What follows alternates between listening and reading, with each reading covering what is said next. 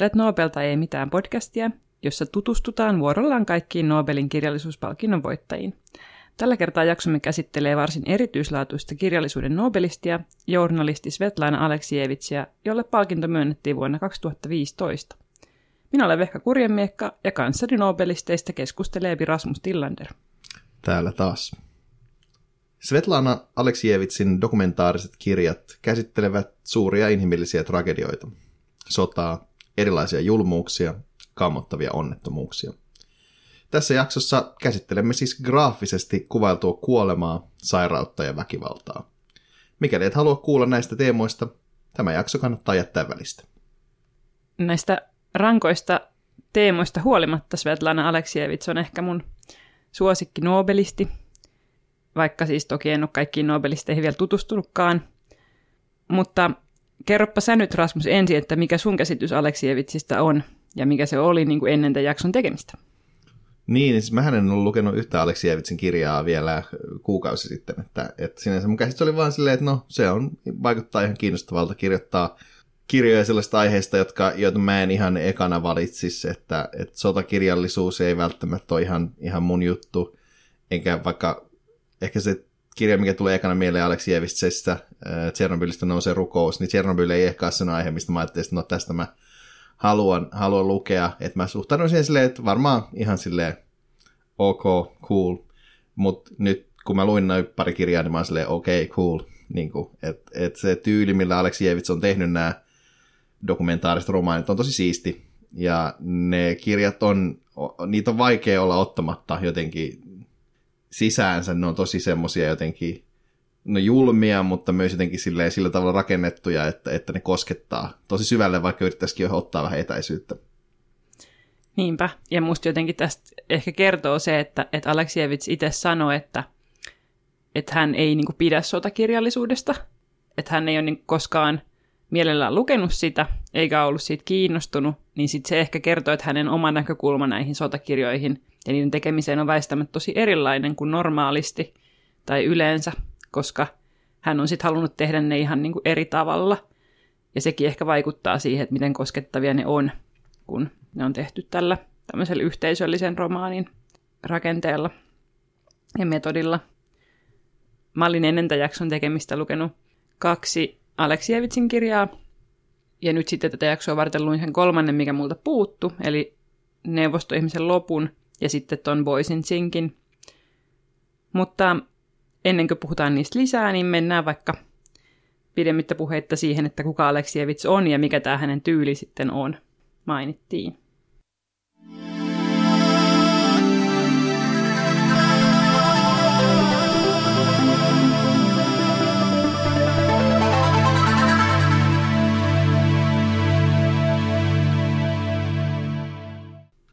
Me voitaisiin ehkä tällä kertaa taas aloittaa Aleksievitsin Nobel-perusteista, koska hänen tapauksessaan se on todella keskeinen se tietty muoto, jolla hän kirjojen kirjoittaa. Ja perusteethan kuuluu näin. Aleksievits sai Nobelin moniäänisistä kirjoituksista, jotka ovat kunnian osoitus kärsimykselle ja rohkeudelle ajassamme. Haluaisitko Rasmus kertoa, että mitä tämä tarkoittaa ja miksi näin on? Tosiaan, tämä on harvinaisen selkeä Nobel-peruste, että tässä jotenkin kuvataan tosi hyvin sitä, millä tavalla Aleksievits kirjoittaa. Että nämä, toinen puoli tästä, nämä kunniaosoitus kärsimykselle ja rohkeudelle ajassamme, se viittaa siihen, mistä Aleksievits kirjoittaa. Hän kirjoittaa niin kuin sodasta ja onnettomuuksista ja vastaavista asioista, korostaen nimenomaan inhimillistä puolta, sitä kärsimystä ja rohkeutta, joka näihin liittyy – ei mitenkään silleen nimenomaan vaikka sodasta kirjoittaessa, ei mitenkään glorifioi sitä asiaa, vaan kirjoittaa, että sodassa nyt oli oikeastaan aika ikävää ja sen seuraavaksi oli aika ikäviä, vaikka siellä olikin tiettyä vaikkapa rohkeutta osana sitä. Mutta sitten tämä ensi, nämä kaksi ensimmäistä sanaa moniäänisistä kirjoituksista on ehkä se keskeisempi tässä. Se tapa, millä tämä kärsimys ja rohkeus tuodaan esiin, on se, että Aleksievits on haastatellut näitä kaikkia kirjoja varten niin kuin kymmeniä, satoja ihmisiä ja koonnut heidän niin kuin kokemuksia heidän puhettaan osaksi näitä kirjoja. Eli tavallaan ne, miten nämä kirjat rakentuu on sillä tavalla, että niissä on niin kuin peräkkäisiä tämmöisiä puheenvuoroja eri ihmisiltä, ja tavallaan niistä sitten muodostuu semmoinen niin kuin kokonaisuus siitä tapahtumasta, mutta tähän me päästään varmasti pureutumaan vielä vähän syvällisemmin, kun puhutaan itse noista kirjoista. Kyllä vaan. Ja sitten mun mielestä tässä kohtaa voi jo mainita sen, että kun hän on tehnyt näitä, vaikka tota, Sodalla ei ole naisen kasvoja kirjaa varten, niin neljä, neljästä 500 haastattelua, niin hän myöskin kertoi, että, että hänelle saattoi kertyä sitä haastattelua niin kuin neljän, viiden kasettinauhan verran, ja sitten sieltä saattoi kuitenkin tulla niin kuin vaan yksi fraasi, mitä hän käyttää, että hän on tosi selkeästi niin kuin punannut niistä semmoisen tilkkutakin, joka on niin kuin hyvä kokonaisuus, mutta että tavallaan siellä on niin kuin liitetty ne teemoittain yhteen. Mutta mitä niin kuin, millaiseen jatkumoon tämä sun mielestä sijoittuu, tämä Aleksievitsin tyyli, vai onko hän niin kuin keksinyt sen itse? No jossain määrin tässä on tietty väkevää omaperäisyyttä, miten tämä on tehty, että en ole lukenut ainakaan mitään, mitä olisi tehty samalla tavalla. Mutta kun mä oon meidän podcastin tyylisuunta ihminen, niin voidaan totta kai lähteä tavallaan tämmöisen niin kuin dokumentaarisen romaanin perinteistä, johon tämä kuuluu. Jos otetaan esimerkki, mikä voi olla jollekin kuuntelijoille tuttu ja jota pidetään usein, jos ei nyt ihan ensimmäisenä dokumentaarisena romaanina, niin ainakin semmoisena ihan ensimmäistä joukossa, ää, nimittäin Truman Capotein kylmäverisesti kirjaa In Cold Blood vuodelta 1966. Tässä siis Capote, joka oli myös toimittaja, niin lähti tavallaan haastattelemaan Kansasissa tämmöistä Glutterin perheen murhaa, että siellä on tapahtunut nel- neloismurha vuonna 1959, niin siihen liittyviä ihmisiä, myös näitä itse murhaajia, haastatteli näitä ja pyrki kirjoittamaan tavallaan sillä perusteella tämmöisen niin kuin, niin kuin nimenomaan romaanin, että tavallaan kuvaamaan tota, sitä, mitä siinä tapahtui. Jos sä et tietäisi, että tämä on totta, niin sä voisit lukea sitä niin romaania. Että se ei ole silleen tietokirjallinen kuvaus, siinä ei ole mitään arvottavaa tyyliä. Se on mielestäni aika kiinnostava kirja, niin kuin nimenomaan siitä, että siinä kuvataan tosi paljon niiden murhaajien näkökulmasta, mitä ne tekee. Se on jännittävää. Legendan mukaan Capote myös ystävystyi toisen näistä murhaajista kanssa, että se on jännittävää. Mutta se on aika erilainen tota, kirja, jos lähdet, mietitään, mistä tämä on lähtenyt. Se on niin kuin, tavallaan true crimein tämmöinen niin kuin, alkulaukaus. Että siinä niin kuin, kuvataan tosi niin kuitenkin säntillisesti, dokumentaalisen tarkasti, mitä on tapahtunut, ja pyritään kuvaamaan vaikka ne kuvaa sitä murhaa, että mitä kukakin teki missäkin huoneessa, ja siinä on niin kuin monen kymmenen kuva, sivun kuvaus siitä itse murhatapahtumasta, kun taas jos mietitään Aleksijevitsin niin kuin tyyliä, niin nämähän on välillä todella epätarkkoja, niin kuin fiilistelyä, ne on aika rikkonaisia välillä, mitä sieltä tulee, että no just jos sä nostat pitkästä tuntien haastattelusta pari fraasia sinne ja pari, pari tänne, niin sitten tulee hyvin erilainen kuin sit, jos sä yrität niin kuin mahdollisimman tarkasti kuvata sitä. Mutta toisaalta sitten tulee myös paljon niin kuin tunnelmallisempi, että, ei, että se tulee jotenkin sinne sisään, kun on valittu ne fraasit tarkasti sieltä, että ne on niin kuin, siinä on semmoinen rytmi ja iskevyys hyvin eri tavalla kuin tuommoisessa niin perinteisessä dokumentaarisessa romaanissa ehkä. Varmasti näin. Mä mietin muuten, että, että oliko se niin, että sä olit lukenut sen Maggie Nelsonin Jane ja punaiset osat kokonaisuuden, niin onko se samanlainen? Onko sekin dokumentaarinen? No siis näin mä sanoisin, että, että se, sekin on, on, on sellainen, etenkin se, että se jälkimmäinen osa on kyllä se ensimmäinenkin osa on, se on tietenkin vähän jännittävä, kun se on niin dokumentaarinen runo sitten, mutta, tai dokumentaarinen proosaruno ehkä, en tiedä miten se, mutta siinähän on, on, se on lähempänä tätä, mitä Aleksijevits on tehnyt kyllä, että, että siinä on sitä enemmän sitä tunnetta ja, ja fiilistelyä, mutta toisaalta siinä se ero taas on se, että se on niin, kuin niin henkilökohtainen, kun se, siis siinä puhutaan siis Nelsonin tädin murhasta, että se liittyy niin vahvasti hänen omaan perheeseensä, että siitä tavallaan siinä voidaan että jossain määrin niin oma, oma elämä kerrallinen, mitä nämä Aleksijevitsin kirjat hyvin suurilta osin ei ole. Niinpä, näinpä. Ja sitten jos tästä Aleksijevitsin tyylistä vähän vielä puhutaan, niin, niin äm, useinhan sanotaan, että, että hän on niin kuin ensimmäinen toimittaja tai journalisti, joka on saanut Nobelin palkinnon, mutta hän itse on sitä mieltä, että, että hän ei niin kuin ole, tai että ainakaan niin tälleen palkinnon saajana hän ei ole journalisti, vaan että hänen tyyli on just niin kuin sä sanoit äsken, niin tämmöinen dokumentaarinen kirjallisuus, että, että siinä on aina se niin kuin taiteilijan näkökulma siihen, mitä hän kirjoittaa. Että vaikka hän kirjoittaa niin kuin todellisista asioista, niin hän kuitenkin käyttää tätä poettista lisenssiä, eli siis taiteellista vapautta siinä, mitä hän tekee. Ja sitten sillä tavalla niin kuin pyrkii pääsemään mahdollisimman lähelle sitä, että mitä niin kuin on oikeasti tapahtunut ja niin kuin tavoittamaan sen todellisuuden niiden ihmisten kertomien niin kuin kautta sen ihmisten todellisuuden, missä he elää ja sitten vangitsemaan sen siihen kirjaan. Ja sitten hän on myöskin sanonut, että hän on samaan aikaan kirjoittaja, reporteri, sosiologi, psykologi ja saarnaaja. Että aika hyvä kompo kaikkea mahdollista. Niin, mä sanoin tuossa, kun Veikka luki tämän lainauksen multa sieltä jaksoa, että aika, aika silleen niin kuin kyllä itseluottamus kohdillaan, mutta kun mä lähdin miettimään tätä, tätä, niin tämä on oikeastaan aika hyvä kuvaus siitä, mitä Aleksievits tekee. Että siinä on nämä kaikki osat. Ehkä sen voisi vielä sanoa tästä niin kuin Nobel-palkinnon tiimolta, että tämä on tosiaan tosi poikkeuksellinen palkinto, että, että ensimmäistä kertaa nimenomaan no, tällaiselle niin kuin, journalistiikkaan pohjaavalle romaanille niin kuin myönnettiin tämä palkinto. Toimittajihan on palkittu montakin niin kuin aikaisemmin, mutta he on sitten ollut päässä kirjailijoita sitten kirjoittanut prosaa, mutta tällaisen tavallaan niin kuin, palkinnon, jonka fokus on nimenomaan siinä tavallaan journalismin pohjautuvassa työssä. Ja ylipäätänsä se, että niin kuin palkitaan ei-fiktiota, niin edellinen ei-fiktiopalkinto ennen Aleksievitsiä taitaa olla jostain 50-luvulta. Oletan, että se on Churchillin palkinto, mutta tota, et se ei ole kovin yleistä. Ja niitä on ihan muutamia vaan, näitä ei-fiktiosta palkittuja kirjailijoita. Äh, mutta nyt kun me ollaan käsitelty Aleksievitsin tyyliä, niin ehkä voidaan mennä sitten seuraavaksi niihin teoksiin ja hänen niin kuin elämäkertaansa. Svetlana Aleksandra Aleksievit syntyi vuonna 1948 silloisessa Neuvostoliitossa nykyisen Ukrainan alueella. Aleksievitsin isä oli valkovenäläinen sotilas ja äiti ukrainalainen, ja sitten kun se isän sotilaspalvelus päättyi, niin perhe muutti valko -Venäjälle.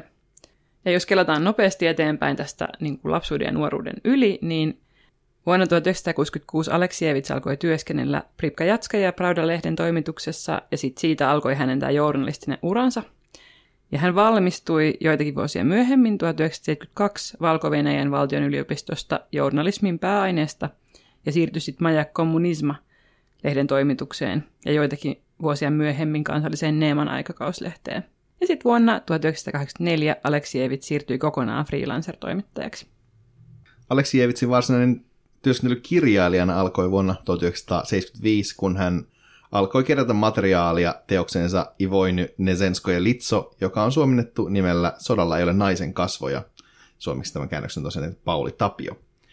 Kirja ilmestyi kuitenkin huomattavasti myöhemmin vasta vuonna 1983, koska no sitä ei haluttu julkaista, ja se sai ilmestettyään hyvin ristiriitaisen vastaanoton aiheensa takia.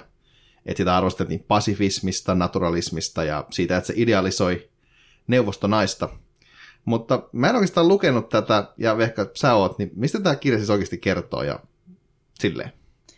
No tämä on itse asiassa ensimmäinen Aleksievits, jonka mä luin tuossa joku viitisen vuotta sitten. Ja se teki muhun ihan hirveän vaikutuksen, koska, koska tämä oli jotenkin sellainen puoli niin kuin toisesta maailmansodasta, mitä mä en ollut koskaan nähnyt. Tämä kertoi siis siitä, miten niin kuin neuvostonaiset osallistu sotaan ja millainen rooli heillä oli. Ja heillä oli itse asiassa tosi tärkeä rooli, koska heitä oli tosi paljon siellä niin kuin sotimassa – ja kun Aleksievits haastatteli heitä, niin hän haastatteli heitä niin kuin arjen keskellä, että he saattoi istua vaikka niin kuin kahvilla tai ne naiset saattoi olla pesemässä pyykkiä tai, tai tekemässä pihatöitä ja sitten se samalla nauhoitti ja kyseli heiltä, että no millaista se oli se sotiminen ja millaisia kokemuksia siellä oli. Ja sitten siitä piirtyy semmoinen jotenkin tosi niin kuin raadollinen, mutta samaan aikaan inhimillinen kuva siitä, miten vaikka joskus kesken sodan laitettiin papiljotteja hiuksia ja sitten toisaalta samaan aikaan niin kuin piti leikata hiukset niin kuin miehellä on ja käyttää miesten vaatteita ja sitten ne miehet saattoi olla siitä ihan järkyttyneitä, että voiko nainen niin pukea päälle jotkut miesten sotavaatteet, että onko se ok. Ja kaikkea niin kuin tällaista, että siinä jotenkin näkyy tosi hienosti ja surullisesti se niin kuin sodan todellisuus ja sit se, että miten se vaikutti niiden naisten elämään. Mä luen siitä kohta niin kuin lainauksen, mutta en ole kyllä koskaan ennen lukenut niin kuin tavallaan tämmöisestä kuvausta. Osaatko sanoa, että minkä takia niin kuin tämmöinen aihe herättää niin voimakkaita tavallaan niin kuin vastareaktioita tai sitä, että ei ole haluttu puhua tästä? No ehkä se liittyy vain nimenomaan siihen niin naissotilaan hahmoon. Että sehän on, niin kuin, jos joku tavallaan niin kuin puoli meidän niin kuin maailmasta on sukupuolittunut, niin se on varmasti niin kuin sotilasmaailma. Ja että sinne niin kuin nainen ei vaan niin kuin sovi, tai niin kuin, niin näin ajatellaan tavallaan, että se on niin kuin väärässä paikassa ja se rikkoo semmoista luonnollista järjestystä, mikä tavallaan näkyy se, mitä mä oon kuullut, niin myös tuossa kirjassa, että sitten ne naiset ei enää ollutkaan naisia sen takia tavallaan. Niin siihen se varmaan vahvasti liittyy, että, että siinä rikotaan niin vahvasti jotain rajaa, joka nähdään niin kuin, nimenomaan biologisena tai metafyysisenä jotenkin semmoisena rajana. Joo, ja yksi ton kirjan niin kuin surullisimpia asioita mun mielestä oli just se, että niiden naisten kertomukset siitä, että miten ne vaikka saattoi saada niin kuin korkeimman Neuvostoliiton ansiomerkin, jonkun punatähden, ja sitten samaan aikaan, vaikka ne niin kuin sai sen ja heidän, heidän niin kuin sotilaallinen merkitys tunnustettiin, niin sitten sen jälkeen he ei niin kuin kelvannut kellekään. Että he ei kelvannut enää perheenäideksi ja heidän kanssa ei haluttu mennä naimisiin, koska se sota oli tavallaan niin kuin turmellut heidät. Ja sitten jos heillä oli niin kuin vaikka siellä rintamalla jotain semmoisia rakkausjuttuja jonkun, jonkun niin kuin muun miespuolisen sotilaan kanssa – niin sitten ne jäi tavallaan yleensä silleen, että, että kun se sota päättyi, niin sitten ne miehet etsi jonkun tavallaan niin kuin paremman ja puhtaamman naisen ja jätti niin kuin ne naiset sitten, sitten tavallaan oman onnensa nojaan siinä. Mutta sitten toisaalta, toisaalta siinä on tosi koskettavia tarinoita myös siitä, että se nainen saattoi olla siinä perheessä, joka oli niin kuin sodassa ansioitunut eniten, ja sitten se mies oli kuitenkin saanut niin kuin enemmän mitaleita, koska se oli mies, niin sitten se mies yhdellä niistä naisista ei suostunut niin pitää niitä, koska hänen puoliso ei ollut saanut niin vastaavaa arvostusta. Et ei siinä nyt kuitenkaan niin ollut kaikilla naisilla tietenkään niin, että heidän elämä meni niin täysin raunioiksi sen takia. Ja se on musta myös kaunista, että Aleksievits kuvaa sitä jotenkin tosi silleen laajasti, että mitä siinä on tapahtunut. Joo, ja tämä te- sama tematiikkahan, mistä, mistä tässä kirjoitetaan nimenomaan se, että neuvostojärjestelmässä niin kuin nimellisesti arvostettiin jotain, mutta sitten – oikeasti siinä niin kuin oikeassa elämässä ei kuitenkaan. Sitten tämähän näkyy niin kuin, ainakin näissä kahdessa Aleksievitsin kirjassa, jotka mä luin, niin myös niissä, että on sellainen tematiikka tai niin kuitenkin, ja ylipäänsä koko tämän neuvostojärjestelmän niin kuin tietty päättömyys, mikä liittyy nimenomaan tähän niin kuin arvonantoon, on selvästi sellainen teema, mistä Aleksievits kirjoittaa tosi paljon. Kyllä vaan, ja se näkyy myöskin jotenkin mun mielestä niin kuin surullisesti äm, no ei niin kuin Neuvostoliiton, mutta, mutta muutenkin niin kuin tässä Aleksievitsin elämässä, että miten, miten sit niissä, siinä maassa, missä hän asuu, eli valko niin hänen kirjallisuuteen on suhtauduttu tosi kaksijakoisesti, että toisaalta näitä ei ole niin kuin haluttu julkaista, mutta sitten kun hän sai Nobelin, niin sitten häntä niin kuin, äm, hän sai niin kuin arvostusta sielläkin, ja hänelle, hänen niin kuin joku kirja oli myöskin koulun niin kuin pakollisessa oppimateriaalissa niin kuin lasten luettavana, ja nuorten luettavana, mutta sitten kun hän arvosteli niin voimakkaasti hallintoa, niin sitten se otettiin sieltä pois, että tavallaan se kahtalainen suhtautuminen, että toisaalta tunnustetaan, että hän on tosi ansioitunut ja sitten, sitten ei voida niin kuin tunnustaa sitä, koska se kritisoi sitä systeemiä. Niin samalla tavalla, että jos osoittaa joku niin kuin arvostettava asia, että siinä systeemissä jotain mätää, niin vaikka sen arvo tunnustettaisiin, niin sitten se pitää hiljentää. Että siitä ei voi niin kuin puhua. Joo, ja tämä tuntuu olevan jotenkin, musta tuntuu tämmöinen teema niiden nobelistien kohdalla, jotka on jostain niin kuin totalitaarisesta maasta. Esimerkiksi vaikkapa niin kuin Mo Janin kohdalla, hänen kirjan nimensä hän tarkoittaa jotain, että älä puhu, tai että se on niin kuin kannanotto itsessään siihen niin kuin systeemiin. Hän on kirjoittanut Kiinan kommunisteista aika kriittisesti.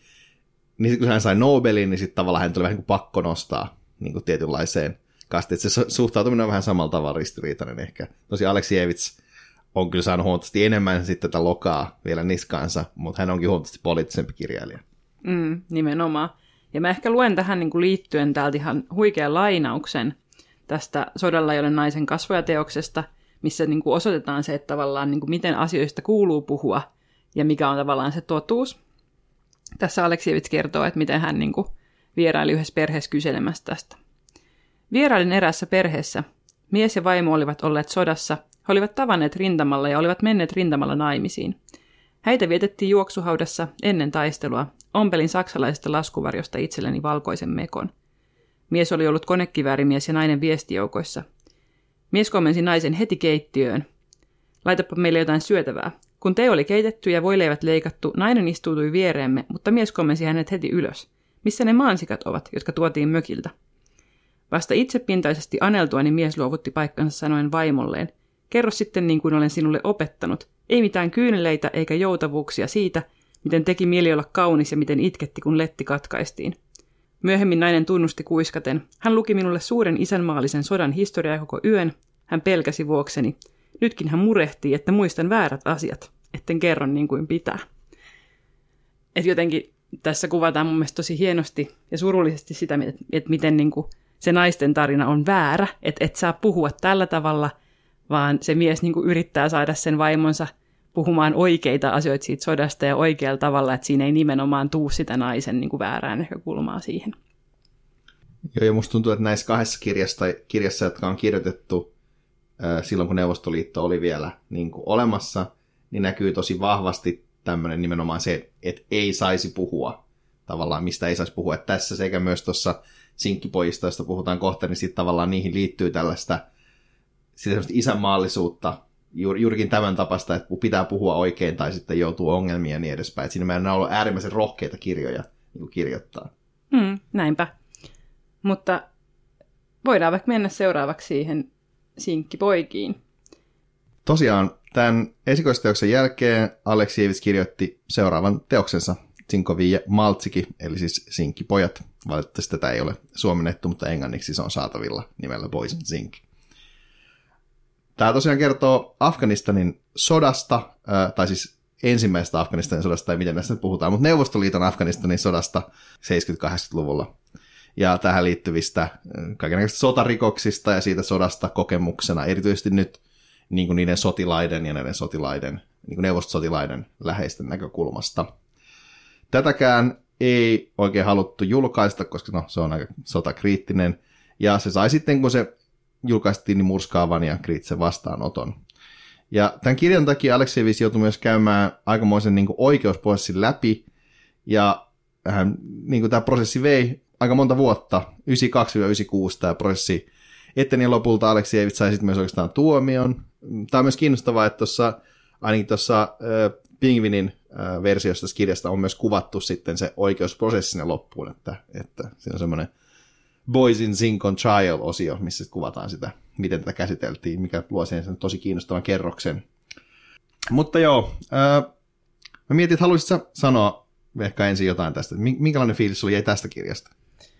No ensinnäkin mä voisin ehkä kertoa, mistä toi nimi tulee. Siis sehän tulee siitä, että, että siinä niinku, kun ne tuli takaisin sieltä sodasta osa niistä tyypeistä sinkkiarkuissa, niin sitten se on niinku siihen liittyvä. Ja se on mun mielestä tosi nerokas nimi, että, että ylipäätään niin kuin Aleksievitsin kirjojen nimet on jotenkin aivan loistavia, että ne on, että ne on niin kuin samaan aikaan niin kuin tosi puhuttelevia, kun saa tietää, että mistä ne kertoo, ja sitten sun pitää myöskin ehkä lukea se kirja, että sä saat siitä nimestä kaiken irti, että sodalla joille naisen kasvoja, niin ihan myöskin oikeasti kertoo siitä, ja sitten sama tämä Boysin Zink kertoo siitä, että mikä se niin kuin todellisuus oli, ja mitä siinä menetettiin. Mutta et mun mielestä tämä on niinku tietyllä tavalla tosi samanlainen kuin sodalle ei ole naisen kasvoja, että siinäkin se sodan todellisuus kuvataan jotenkin silleen niinku inhimillisestä näkökulmasta ja se tulee niinku tosi lähelle. Et siinä on paljon semmoisia niinku anekdoottimaisia juttuja, että kun ne kertoo niistä kokemuksista ja semmoisista niinku yksittäisistä hetkistä, mitä siellä tapahtuu. Mutta se, mikä ero tässä on, niin on musta niinku se, että, että tässä niinku näkyy jotenkin, se sota tulee niinku enemmän keskiöön koska se on totuttu näkemään se sota niin kuin miehen näkökulmasta, niin sitten tässä ehkä keskiöön nousee se, että, että mitä siellä niin kuin sodan kulissien takana tapahtuu ja mitä tavallaan niin kuin siinä se inhimillinen puoli on, kun taas sitten tuossa tietysti sodalla ei ole naisen kasvoja kirjassa keskityttiin, että miten niin kuin se sota merkitsee nimenomaan niin kuin naisjauden näkökulmasta, vai mitä sä ajattelet? Niin, tässä on tietenkin aika erilainen näkökulma varmaan. Osalta se johtuu varmaan ihan siitä, että, että siitä sodasta on niin paljon lyhyempi aika tässä et, et osa näistä haastatteluista mun ymmärtääkseni tehty vielä silloin, kun sota oli siis käynnissä.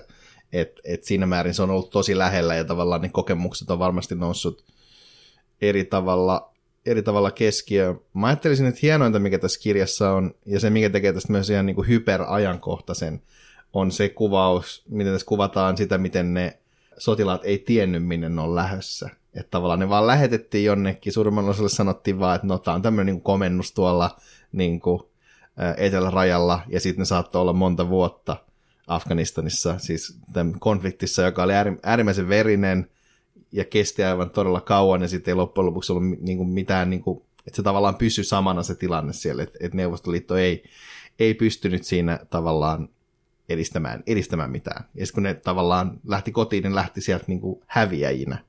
Ja sen takia tässä on samanlainen kuvaus tavallaan, kun ehkä tuossa sodalla ja naisen kasvoja, kun ne tuli kotiin, niin vaikka ne olisi saanut mitä mitalleja ja tehnyt mitä vaan, niin ne oli kuitenkin niin kuin häviäjiä ja sitten sodasta ei haluttu puhua, koska se oli tavallaan niin kuin kansallinen häpeä ja tavallaan ne veteraanit ei ollut samalla tavalla veteraaneja kuin ne, jotka oli toisessa maailmansodassa ollut valtaamassa Berliiniä ja ollut niin kuin edistämässä ties mitä, vaan oli tavallaan vaan niin kuin luusereita.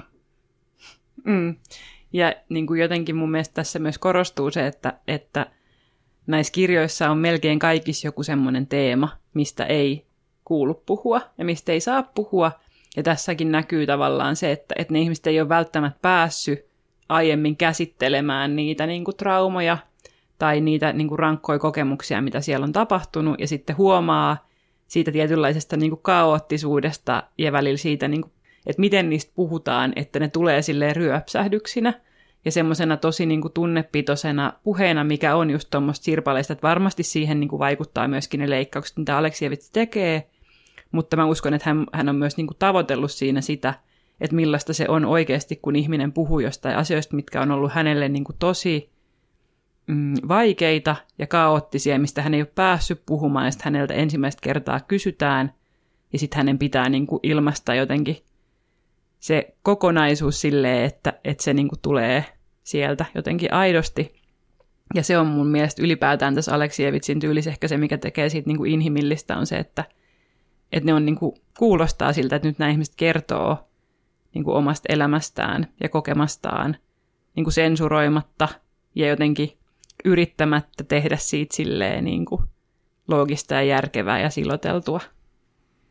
Niin, ja se oikeudenkäynti, mikä tässä käytiin, sehän liittyy nimenomaan sit siihen, että Aleksievits ei esittänyt jotain sotilaita tarpeeksi sankarillisesti, että tavallaan se jotenkin maalasi heitä jotenkin pelkureiksi tai epäisänmaallisiksi tai tällaisiksi, mikä varmasti sit tavallaan niin kuin, mikä on tietenkin totta, että nämä hahmot tai nämä henkilöt, joita tässä kuvataan, niin ei nämä ole niin kuin sankareita, nämä on niin kuin tavallisia ihmisiä, niitä sotilaita, jotka lähetettiin sinne, niitä, niiden kuolleiden sotilaiden äitejä tavallaan, jotka on käynyt läpi niin kuin hirvittävän tragedian, ollut tavallaan vähän niin kuin pahisten puolella ja tavallaan tiedostaakin sen, että, että siellä tehtiin tosi ikäviä juttuja ja tavallaan niin nähnyt ihan hirveätä kärsimystä, mikä tavallaan tulee tässä tosi hyvin esiin sen kautta, että siinä kerrotaan niin kuin lääkäreiden ja niin kuin sairaanhoitajien kokemuksia sieltä, että miten ne hoiti niitä niin kuin, haavoittuneita miehiä, niin jotenkin tässä aika, aika se niin kuin, nimenomaan kun puhutaan niin kuin se kudelma, niin kuin mikä, siitä, mikä siitä tulee, niin on jotenkin tosi rehellinen ja aito ja traaginen, ja tavallaan, niin kuin, mutta toisaalta nimenomaan tosi moniääninen. Kyllä vaan, ja sitten musta on jotenkin niin kuin tietyllä tavalla surullista, että, että niin kuin, kun heitä ei esitetä sankarillisina, mutta sitten samaan aikaan he nimenomaan niin kuin on sitä, koska he puhuu näistä asioista, mistä ei niin kuin ole ok puhua ja ei saisi puhua. Että sehän on niin kuin heiltä loppujen lopuksi myöskin aika rohkeeta, että niin kuin ollaan valmiita jakaa niitä kokemuksia, joista ei, ei yhteiskunnan tasolla tai kansan tasolla hirveästi, niin kuin, mitkä työnnetään maton alle. Toisaalta siinä on varmaan myöskin se, että on kova tarve puhua niistä, koska ei, ei saa puhua, mutta jotenkin niin kuin tässä on semmoinen tietty kaksijakoisuus siinä, että mitä tehdään. Ja sitten mä myöskin tuossa ennen tätä jakson äänettämistä puhuin Rasmukselle siitä, että, että mun mielestä Aleksievitsillä on ollut tosi niin kuin, terävä vaisto siinä, että, että niin kuin nyt on oikea hetki tehdä tätä, että nyt mä, nyt mä rupean niin kuin tekemään. Että toisaalta siinä Sodalle ei ole naisen kasvoja kirjassa, niin siinä keskeistä on se, että millaista se elämä oli niin kuin sen jälkeen myös. Että on ollut tavallaan tila peilata sitä, että, että miten, mitä se on ollut ennen, mitä se on ollut sen sodan aikana, mitä se on ollut sen jälkeen, että se kertoo myöskin niin kuin siitä. Ja sitten tässä myöskin tulee just se todellisuus sen sodan aikana, ja sitten tulee myöskin vähän sen jälkeen, että hän niin kuin on valinnut hyvät hetket tehdä näitä, näitä kirjojaan. Niin, ehkä mä, mä haluaisin ehkä tässä kohtaa myös nostaa sen, että vaikka, vaikka tämä tosiaan on ollut nimenomaan no, niin kuin historiallisia niin kuin teoksia, tavallaan tässäkin, niin kuin, tämä on niin kuin historiallinen dokumentti Afganistanin sodasta. Mm. Esimerkiksi just tämän teoksen kohdalla, vaikka se, miten historia nyt toistaa itseään niin kuin Ukrainassa, niin tekee tästä niin kuin nimenomaan aivan todella niin kuin ajankohtaisen kirjan, että jos haluaa päästä sisään, että miltä tuntuisi olla vaikka venäläinen sotilas niin kuin Ukrainassa tällä hetkellä, niin tämä voi olla nyt niin kuin todella kiinnostava niin kuin näkökulma nimenomaan siihen. Mm, ei se ole mikään ihme ehkä, että näitä nyt luetaan niin paljon, että nämä on nyt, nyt hirvittävän niin kuin suosittuja varausjonoissa ja näin nämä kirjat Helsingin alueellakin. Mutta jotenkin musta on myöskin mielenkiintoista, että hän, vaikka hän kirjoittaa niin kuin samanlaisista aiheista jonkin verran – ja paljon niin kuin kärsimyksestä, niin silti jokainen kirja onnistuu tuomaan siitä niin kuin jotain tosi uutta esiin ja jotenkin niin kuin tuomaan sen eri kulmasta lähelle. Ja mä ajattelin sitten ylipäänsä koko kirjankin sisällä, että tavallaan, että jos se puhutaan niin kuin yhdestä tapahtumasta niin kuin monen sadan sivun verran ihmisten niin kuin tavallaan vuodetusta, niin se vaatii melkoista taitoa siltä koko ajalta ja tavallaan kirjoittajalta, että se ei niin kuin, tavallaan puuroudu, että sitten ei tule niin kuin, lukijalle vaan niin kuin, tylsää luettavaa, mutta ainakaan kummankaan näiden kirjojen kohdalla, vaikka niissä on niin kuin, tavallaan paljon toistoa, että nehän puhuu samoista asioista, niin siitä huolimatta ei tule sellainen olo, että no nyt mä tylsistä jo mä lukea tätä, vaan se, se on kuin, rytmitetty todella hyvin nämä kirjat. Kyllä, ja niissä on myöskin valittu hyvin ne kokonaisuudet, että mitä, kuin, ja niin kuin kiteytetty, että nyt tämä on niin kuin tästä ja tämä on tästä ja tämä on tästä. Mutta haluaisitko kertoa vielä, kun meillä ei ole tästä Boysin Zinkistä lainausta, että onko siinä joku semmoinen asia, mikä jäi sulle erityisesti mieleen? Erityisesti mulla on jäänyt siitä mieleen ehkä yksi kohtaus, mikä kertoo äidin kokemuksia siitä, miten hänen poikansa on lähettänyt hänelle kirjeitä sieltä Afganistanista. Ja sitten niissä kirjeissä, jotka tietenkin on tosi sensuroituja, niin lukee vaan, että no täällä me ollaan vähän niin kuin lomalla menemässä ja tavallaan niin kuin kaikki on ihan hyvin ja täällä on kivaa ja, ja niin edespäin. Paikalliset rakastaa meitä. Ja sitten seuraavaksi sieltä tulee se komissaari koputtamaan ovelle ja se poika sieltä sinkkiarkussa kotiin. Et se oli niin kuin jotenkin todella niin kuin se ja, ja sitten sit kuitenkin siihen liittyy tosi vahvasti se, että siellä on tietenkin niitä sotilaiden kuvauksia siinä ympärillä, että millaista siellä sitten oikeasti oli, että millaista se on ollut, kun on pakotettu valehtelemaan tavallaan sitten, että sä oot jossain ihan hirveässä, hirveässä paikassa, missä, missä niin kuin tyyliin kaikki ihmiset, kun sä näet siellä, jotka, jotka tavallaan, jotka sä oot vähän niin kuin siellä jotenkin vallottamassa, haluaa tappaa sut, ja sitten kirjoitat, että täällä on tosi kivaa ja niin kuin vähän tämmöistä lomameininkiä, aurinko paistaa, niin on, on ihan, ihan, ihan niin kuin kammottava. Mm. Ja jotenkin myöskin sen ajatteleminen, että samanlaista tapahtuu niin kuin nytkin, että, että, että ei niin kuin saa puhua siitä, että, että osallistuu johonkin niin kuin sotaan vai osallistuu erikoisoperaatioista, mitä niin kuin kerrotaan esimerkiksi siitä, että mitä tapahtuu, niin osin niin kuin Venäjällä se on, se on tosi niin kuin erilainen kuva kuin mitä oikeasti tapahtuu.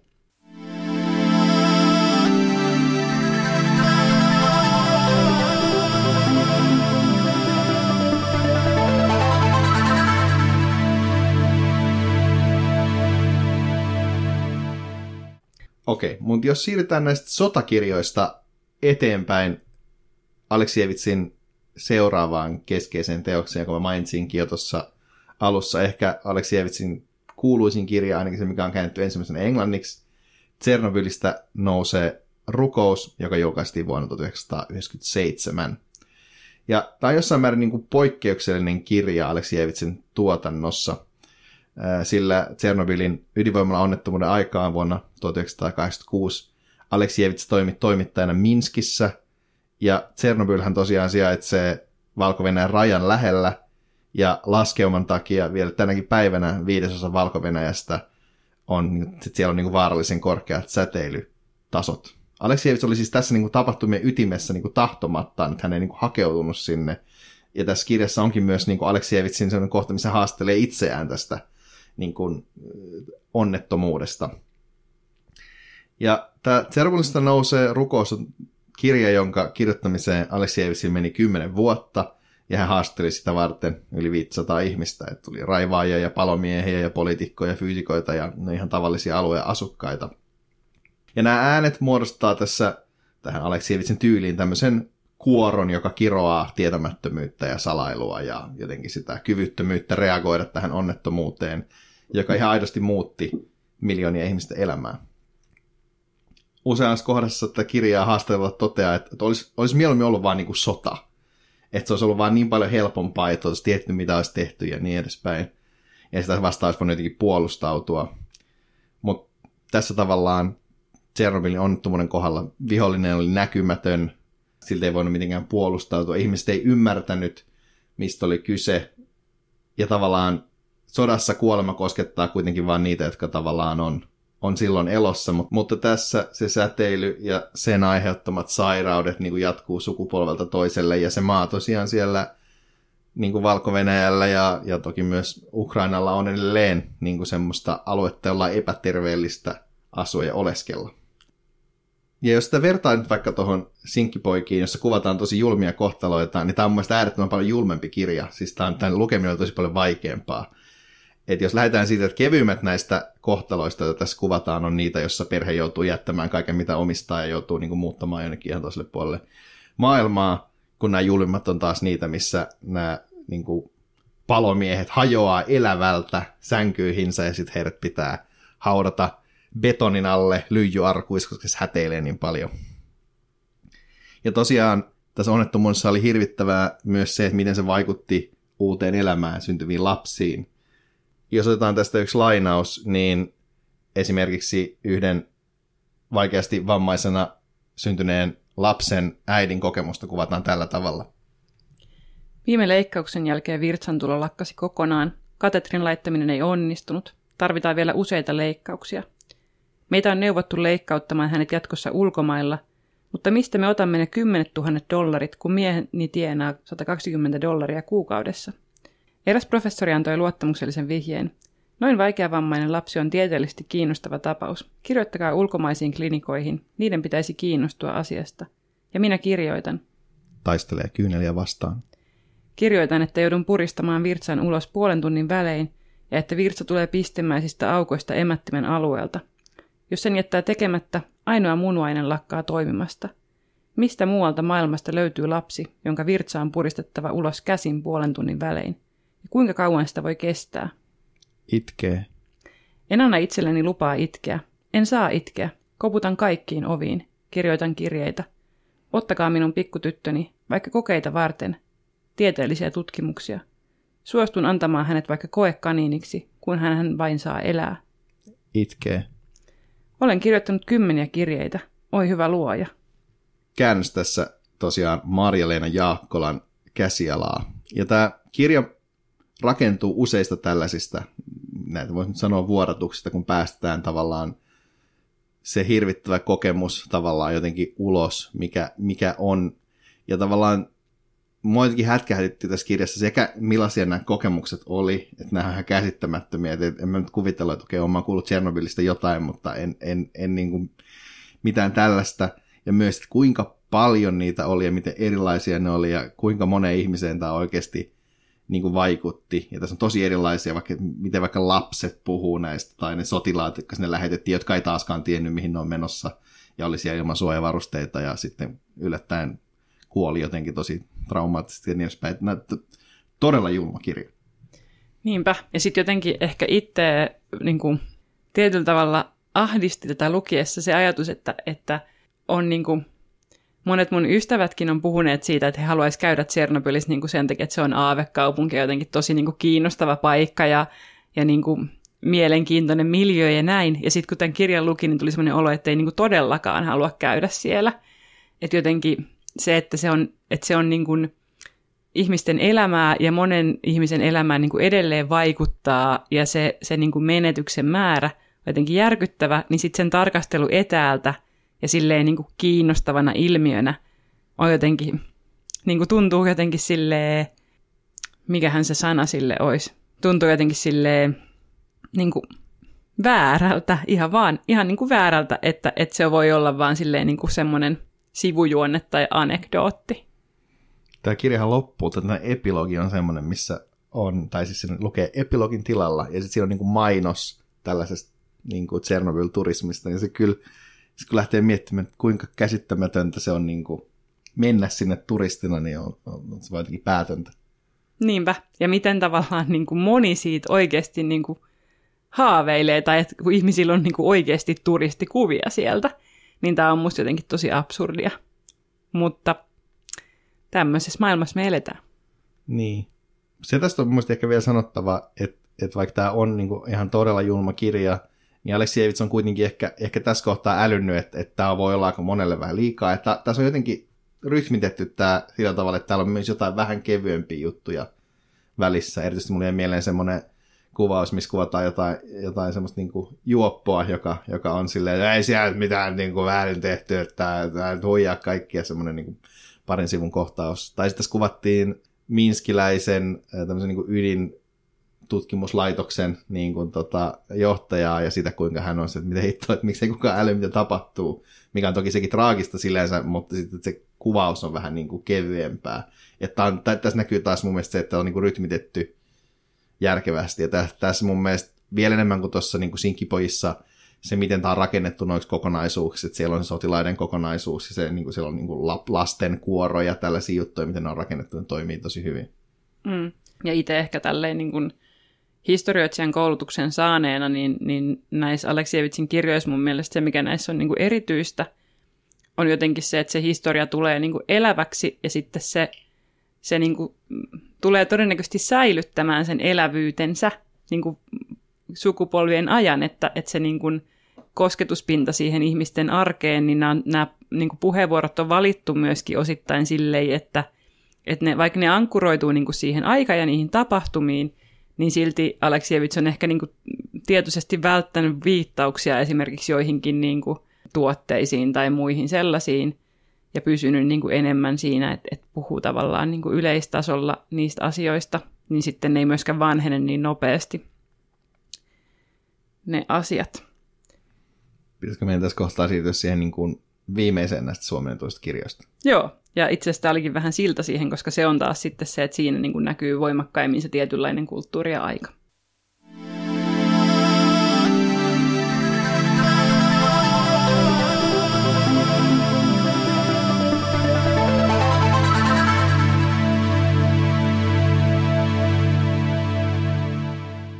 Nimittäin viimeisin, joka häneltä on käännetty suomeksi, on tosiaan toi Vappu Orlovin kääntämä neuvostoihmisen loppu, kun nykyhetkestä tuli second handia, ja se on tota, erinomainen käännös.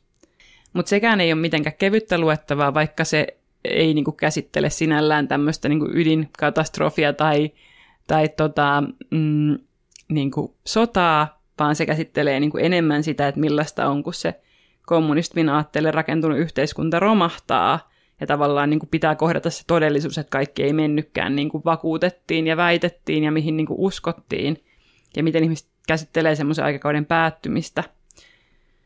Ja silti se on niin kuin samaan aikaan ehkä näistä kirjoista kevyin, mutta tulee niin kuin eniten lähelle, koska siinä on paljon enemmän vielä sitä niin kuin arjen kuvausta ja sitä, että miten ne teemat kietoutuu siihen – mutta sitten on myöskin sotamuistoja ja terroria ja korruptiota ja vankileirejä ja kaikkea tällaista piirteitä, että tämä on tämmöistä.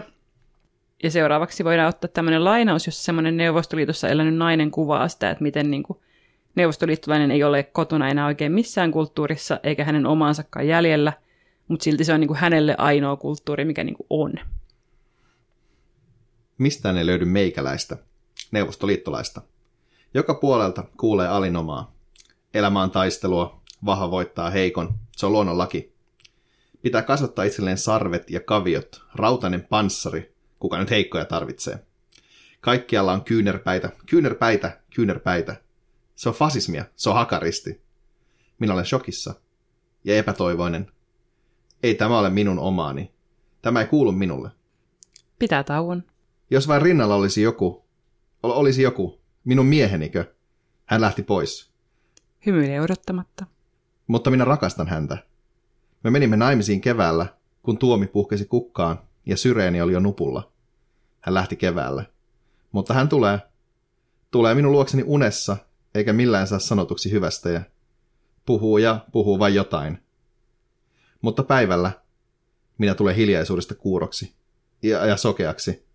Minulla on menneisyyteen samanlainen suhde kuin ihmiseen, kuin johonkuhun elävään ja tässä jotenkin kuvataan sitä, että, ja mun mielestä tässä tulee hyvin myös esiin se niin Aleksievitsin välillä kaoottinen tyyli, missä ihmiset niin kuin, tavallaan vaan vuodattaa jotain ja sitten ihan pysy kiinni että mikä se niin kuin lanka on. Mutta tässä kuvataan niin kuin just sitä, että, että miten ei ole ketään, jonka kanssa niin kuin jakaa sitä asiaa ja miten se niin kuin ei ole enää olemassa, mutta sitten samaan aikaan se on myöskin sitä todellisuutta, joka on niin kuin itselle se, missä elää ja mistä niin kuin tavallaan just, vaikka hän näkee unta siitä, että mitä oli, ja mitä hän toivoisi, että on. Mulla tulee tästäkin elävästi mieleen, kun olin interreilaamassa Makedoniassa ja me yhdessä rannalla ja sinne tuli sellainen vanha äijä, joka tarjosi meille tomaatteja. Ja sitten kysyttiin, että hei, että ootko niin makedonialainen? Ja sitten sanoi, että, että, että, ei, että hän on jugoslaavialainen, ei hänellä ole enää kotimaata. Jotenkin, se on mieletön jotenkin se, miten, miten tämmöisessä just, missä on joku systeemi. Niin kuin varmaan Jugoslavia on ehkä selkeä niin kuin verrokki tavallaan Neuvostoliittoon. Niin kun se lähtee, niin sit sä et oikeastaan niin ole mistään.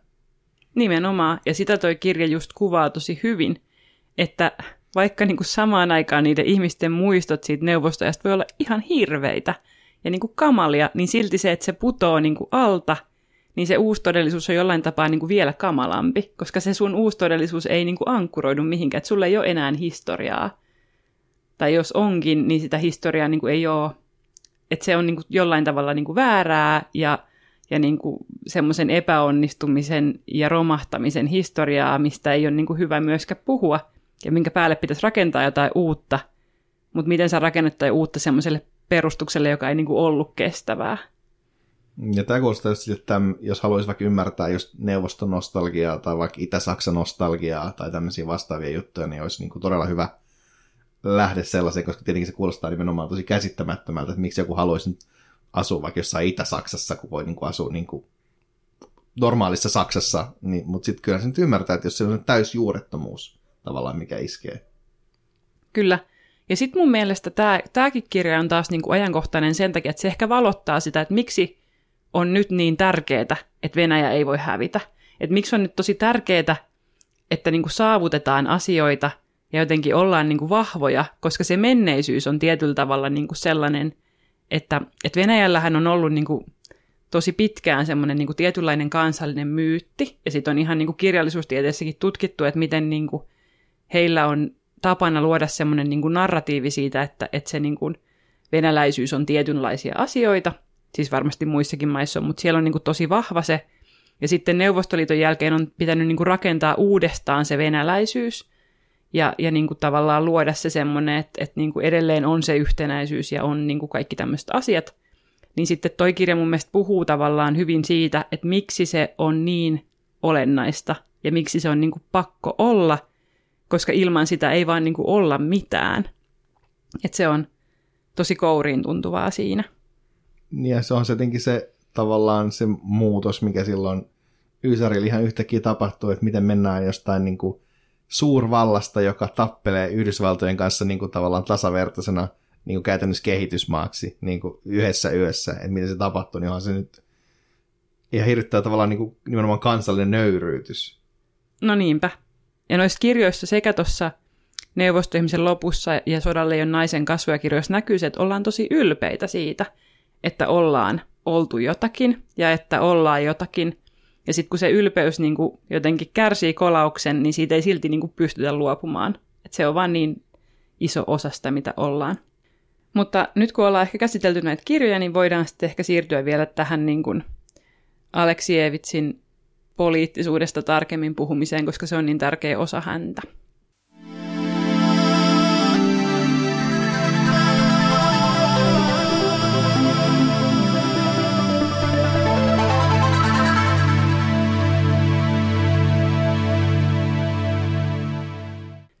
Tässä onkin jo sivuttu sitä, että, että Aleksievitsin kirjat ei ole aina saaneet kauhean lämmintä vastaanottoa. Esimerkiksi Sinkkipojat aiheutti sen, että Aleksievits joutui pakenemaan täältä valko muutama vuosi sen oikeudenkäyntiprosessin jälkeen vuonna 2000, ja sitten hän oli kymmenen vuotta niin kuin, muun muassa Pariisissa ja Göteborgissa.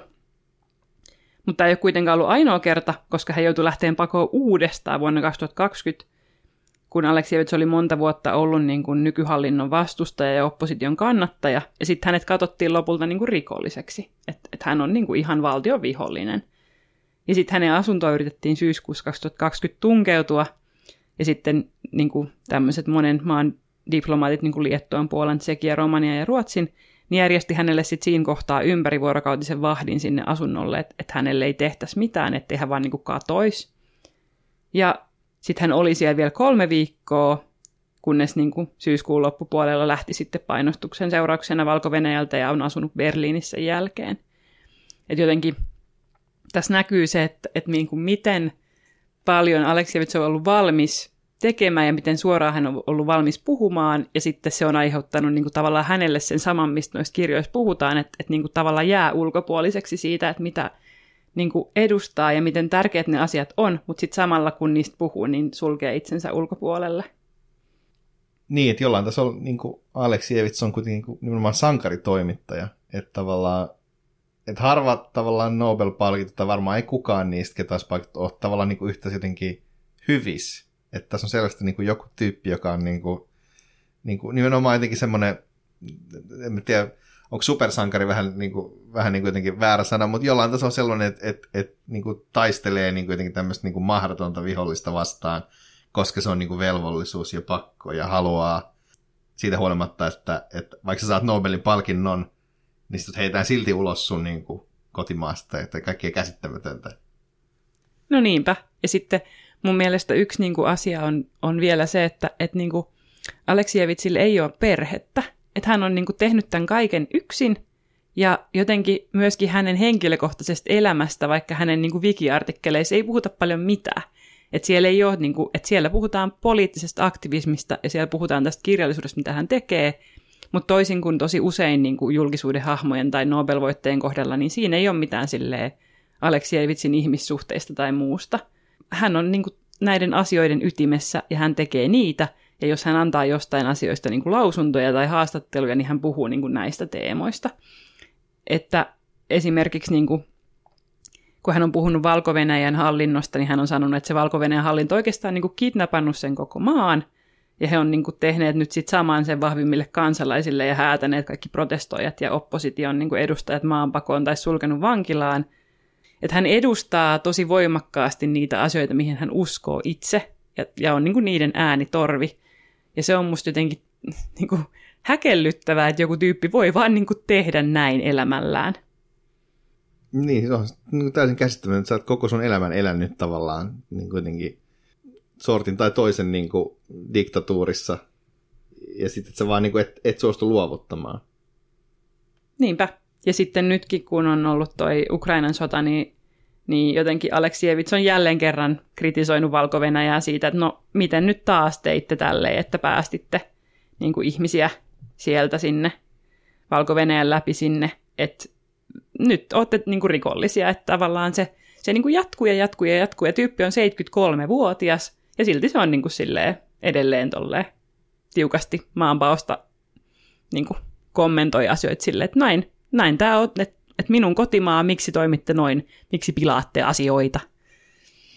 Ja musta tuntuu, niin kuin, että etenkin se, että se jatkuu niin kuin, noin niin kuin pitkään on jotenkin. Jos mä mietin paria nobelistia, vaikka tota, Myanmarilaista Aung Suu Kyytä, joka palkittiin niin kuin vapaustaistelijana siellä, että kuinka hän sitten loppujen lopuksi tavallaan kuitenkin joutui menemään sen – sortajan puolelle, tai sitten ehkä vaikka Alexander Solzhenitsyniä, joka siis kirjoitti, sai Nobelin palkinnon päästä siitä, mitä hän kuvasi niin kuin neuvostoliittolaisia gulageja ja sitä sortojärjestelmää, ja sitten elämänsä loppupuolella hän oli ihan niin kuin pesun kestävä putinisti, niin tavallaan miten Aleksievitsi niin kuin nimenomaan se, se niin kuin moraalinen selkäranka vaan ei, ei, ei niin kuin mitenkään katkee.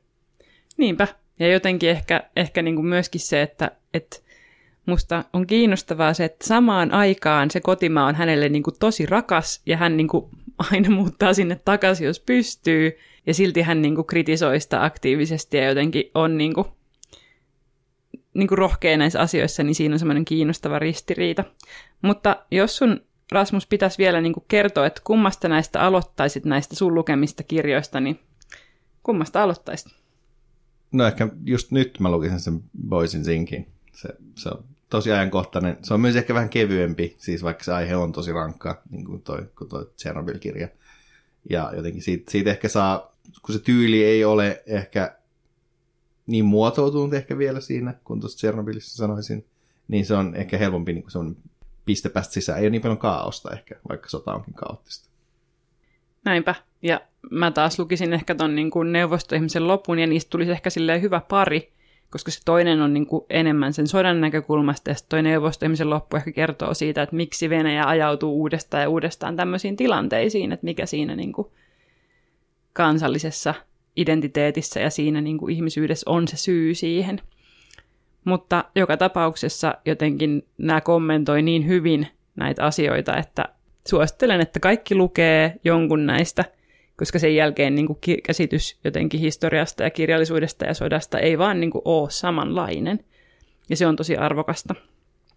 Voidaan siis loppukanettina todeta, että Svetlana Aleksievits todella ansaitsi Nobelinsa, ja jos jollekin ihmiselle kaksi Nobelia pitäisi myöntää, niin hän olisi hyvä kandidaatti. Kiitos, että olet kuunnellut Nobel tai ei mitään podcastia. Meidät löydät helpoiten äh, Instagramista at Nobel Podcast. Meille voi laittaa kaikenlaista palautetta ja muitakin viestejä. Otamme niitä ilolla vastaan. Kiitos, että kuuntelit.